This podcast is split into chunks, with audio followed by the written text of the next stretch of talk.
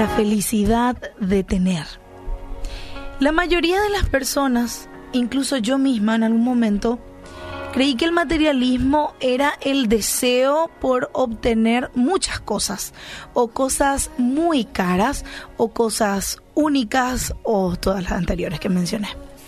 Pero la verdad es que podemos llegar a ser materialistas sin importar nuestro nivel de ingreso o incluso si no los hay. Todo lo que se necesita es poner cualquier bien material de este mundo en el centro de nuestra felicidad. ¿Cuál es el corazón del materialismo entonces? Y, el materialismo no solo se manifiesta a sí mismo como un deseo por tener mucho o por obtener lo mejor, sino, y escuchen bien esto, en poner nuestra felicidad en las cosas de este mundo.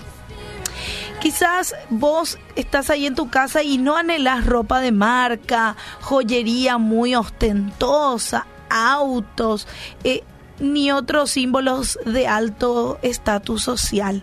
Pero pregúntate un poco a vos mismo, ¿cuánto de mi contentamiento se basa en lo que este mundo me va a conceder?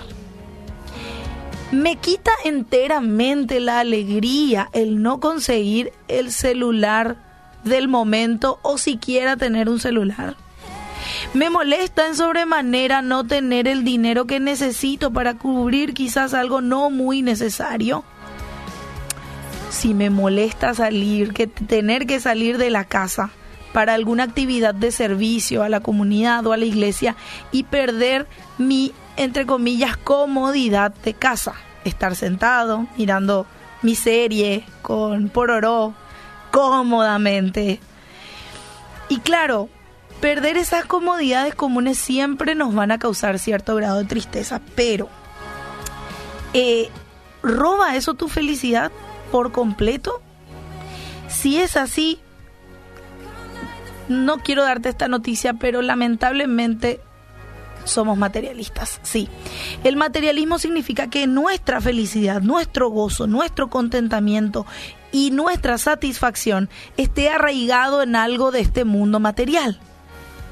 Un, puede ser un salario por más sencillo que sea, un estatus social, no importa si es muy bajo, posesiones materiales, si nuestro corazón está excesivamente ligado a esas cosas, más allá de un afecto que sentimos por lo que es familiar, ¿verdad? Por, son mis cosas.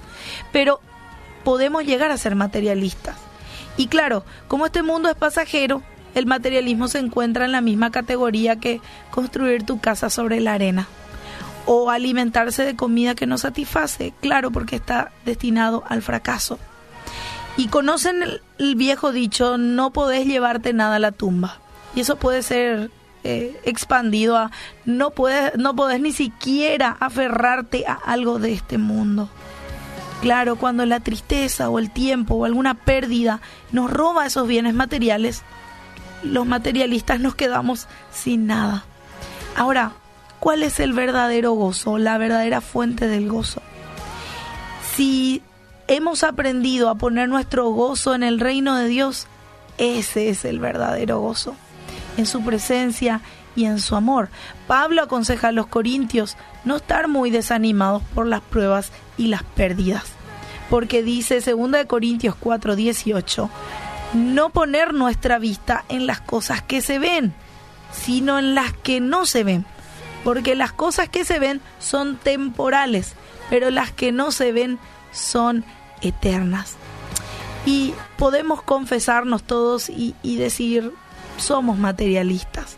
Claro, no importa si nuestro mueble es el más viejito que tenemos, nuestras alfombritas son las más desgastadas, pero son nuestras.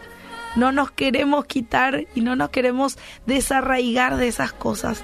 Ahora, hoy te invito a que puedas reflexionar conmigo y pedirle al Señor, Señor, salvanos de nuestro materialismo. Sálvanos, prepáranos para tu reino, donde vamos a vivir gozosos en tu presencia, pero ayúdanos a visualizar lo más importante, tu reino.